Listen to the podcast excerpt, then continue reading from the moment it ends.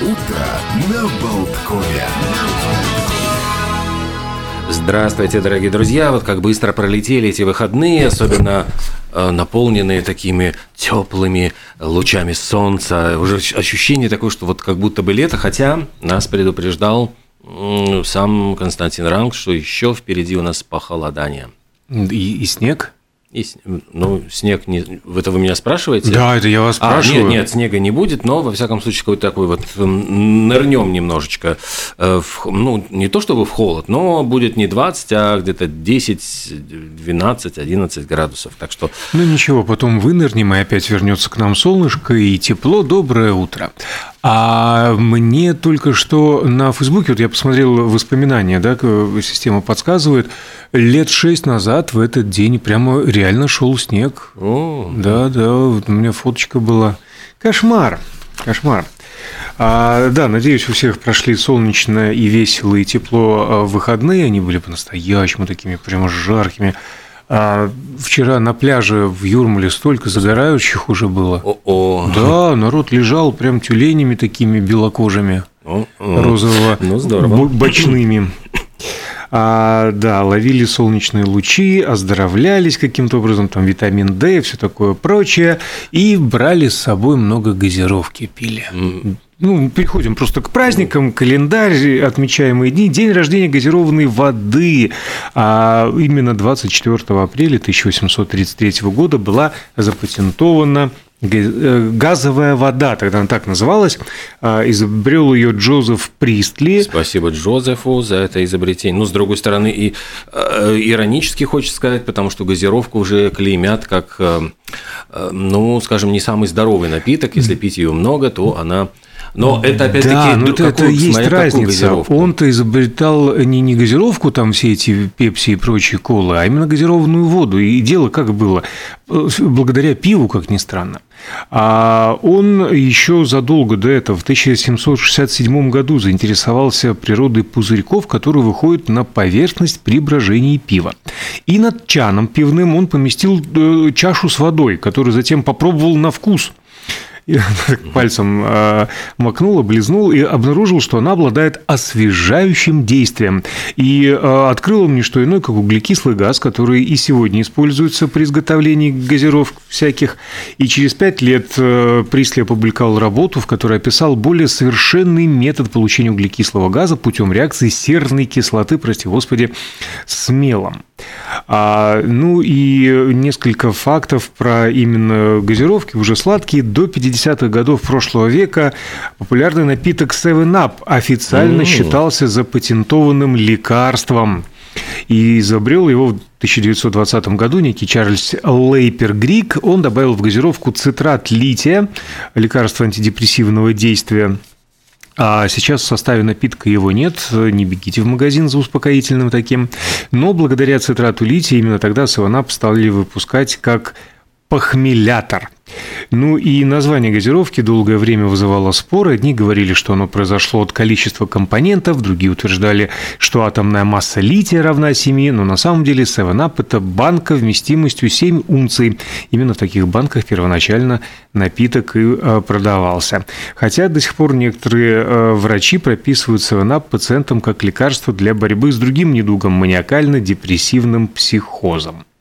Ну, а многими любимая фанта появилась во время Второй мировой войны в Германии. Ага, немецкое изобретение. Да, а немцы, до этого получавшие ингредиенты для Кока-Колы из Штатов, лишились поставок, а завод стоял.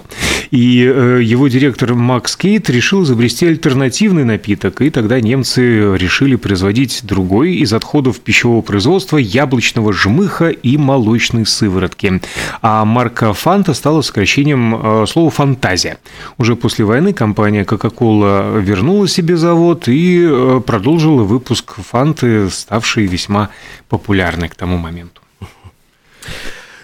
Э, сегодня Международный день солидарности молодежи. И Эту вот песню не задушишь, вот не убьешь. Абсолютно с языка просто сняли, если ее запевает молодежь. Но э, возмущает, конечно, временные рамки. Только от 18 до 24 лет. Я думаю, что есть повод для того, чтобы судиться, судиться со Всемирной Федерацией Демократической Молодежи, которая так это э, ну, ограничила. Вот если ты молод душой, если ты считаешь себя молодежью даже вот в в зрелом возрасте, мне кажется, это право каждого человека.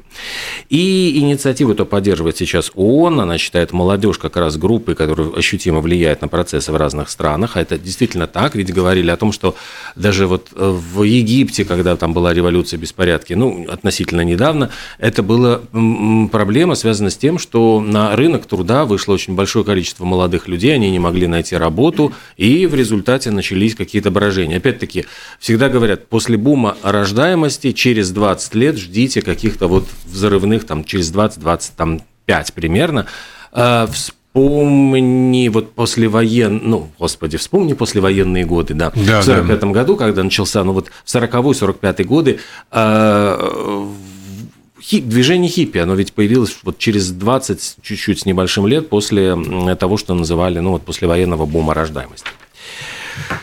Вот, это к тому, что прекрасная инициатива, и сейчас вот на этом празднике проводят всякие съезды, семинары, лекции для молодежи. Да. Могу продолжить э, сериалом «Светлячок». Вы так задумались. Дело в том, что сегодня э, день, Международный день просмотра сериала «Светлячок». Э, сериал совершенно культовый, то есть он шел всего лишь один сезон, его потом сняли, решили, что он не является коммерческим, однако он обрел какую-то совершенно невероятную фан-базу. И э, это, их может быть не так много, этих фанатов сериала «Светлячок», однако они отличаются невероятной преданностью, и вот они даже установили день, когда обязательно нужно пересматривать этот сериал. Э, рассказывает этот сериал, в общем, его придумал э, по-моему, Джосон Уидон, который, э, как ни странно, в общем, списал, ну, саму идею взял из романа «Ангелы-убийцы» американского писателя Майкла Шары, а он писал, собственно говоря, про гражданскую войну в США, при битву при Геттисберге, где огромное количество, э, ну, самых разных там людей, разных верований, разных национальностей там сражались. И он решил придумать какой-то такой вот мир, действительно, где действует группа контрабандистов э, во время всяких, ну, условных звездных войн, и по сюжету сюжету две э, сверхдержавы США и Китай объединились в некое федеральное правительство под названием Альянс. Это, кстати, позволило обойти цензуру, потому что э, в этом сериале звучит мат, не цензурщина, но однако на китайском. То есть а, актеры заучивали ну, ну, какие-то китайские ругательства. Я не знаю, насколько это в Китае э, ну, показывали ли сериал, может быть, там пришлось передублировать. Э, Режиссер, в общем, снимал, вдохновлялся фильмом «Дилижанс». Это был еще классический вестерн 30-х годов, где дилижанс должен проехать через враждебную территорию, там, где апачи подняли восстание. И, ну, собственно, сначала проходил через препоны, телекомпания Fox говорила, что вот, не хватает динамики, у вас чего-то так больше болтовни, народ ждет вот что-то в духе «Звездных войн», он там, хотите «Звездных войн», пожалуйста, сейчас вам там набросаю. Сам сочинил песню, э, которая стала вступительной музыкальной темой. В общем, э, театр одного актера. Девять персонажей вот этого эм, э, судна контрабандистов, которое называлось Firefly, собственно говоря, и Светлячок. И хотя говорят, что там нету каких-то масштабных космических битв, там не было, ну, просто бюджета на это. Тем не менее, вот э, очень яркие персонажи, очень интересные диалоги, и ну, вот этот вот сериал стал просто невероятно популярен.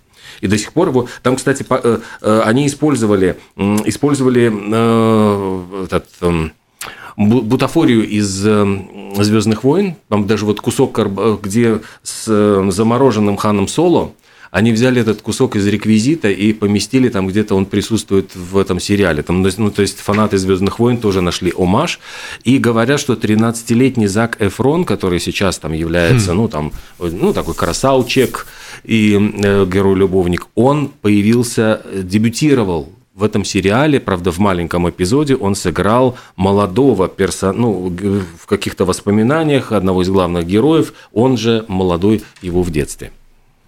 А, я с удовольствием подхвачу тему сериалов, но не историческая новость, а прямо от современности. Пару дней назад египетский юрист по имени Махмуд mm-hmm. Аль-Симари, Симари, как угодно ставим ударение, а, подал в суд против стриминга Netflix и требует запретить на территории страны, то есть Египта, показ сериала «Царица Клеопатра».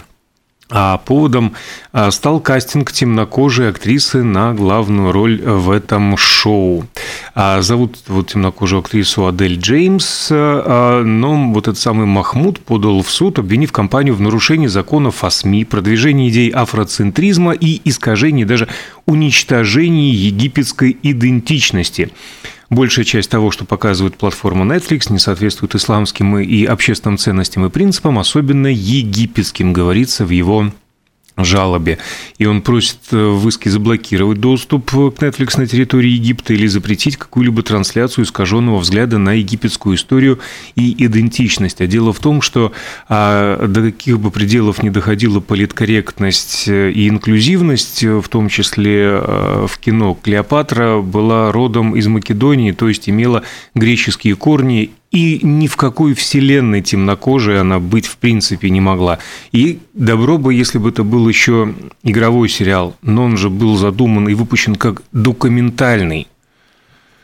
А, ну, понимаешь, дело в том, что вот мы как раз в программе «Прошлое синема» обсуждали вот с Владимиром Веселовым эту всю историю, потому что там появились уже темнокожие д'Артаньяны, и, в принципе, ну, это, есть... это вымышленный да, персонаж, вот а есть, это документальный фильм есть на исторических событиях. Исторический есть сериал «Анна Болейн», где, значит, Анна Болейн прямо вот при дворе э, ну, темнокожей да, да. Анна Болейн.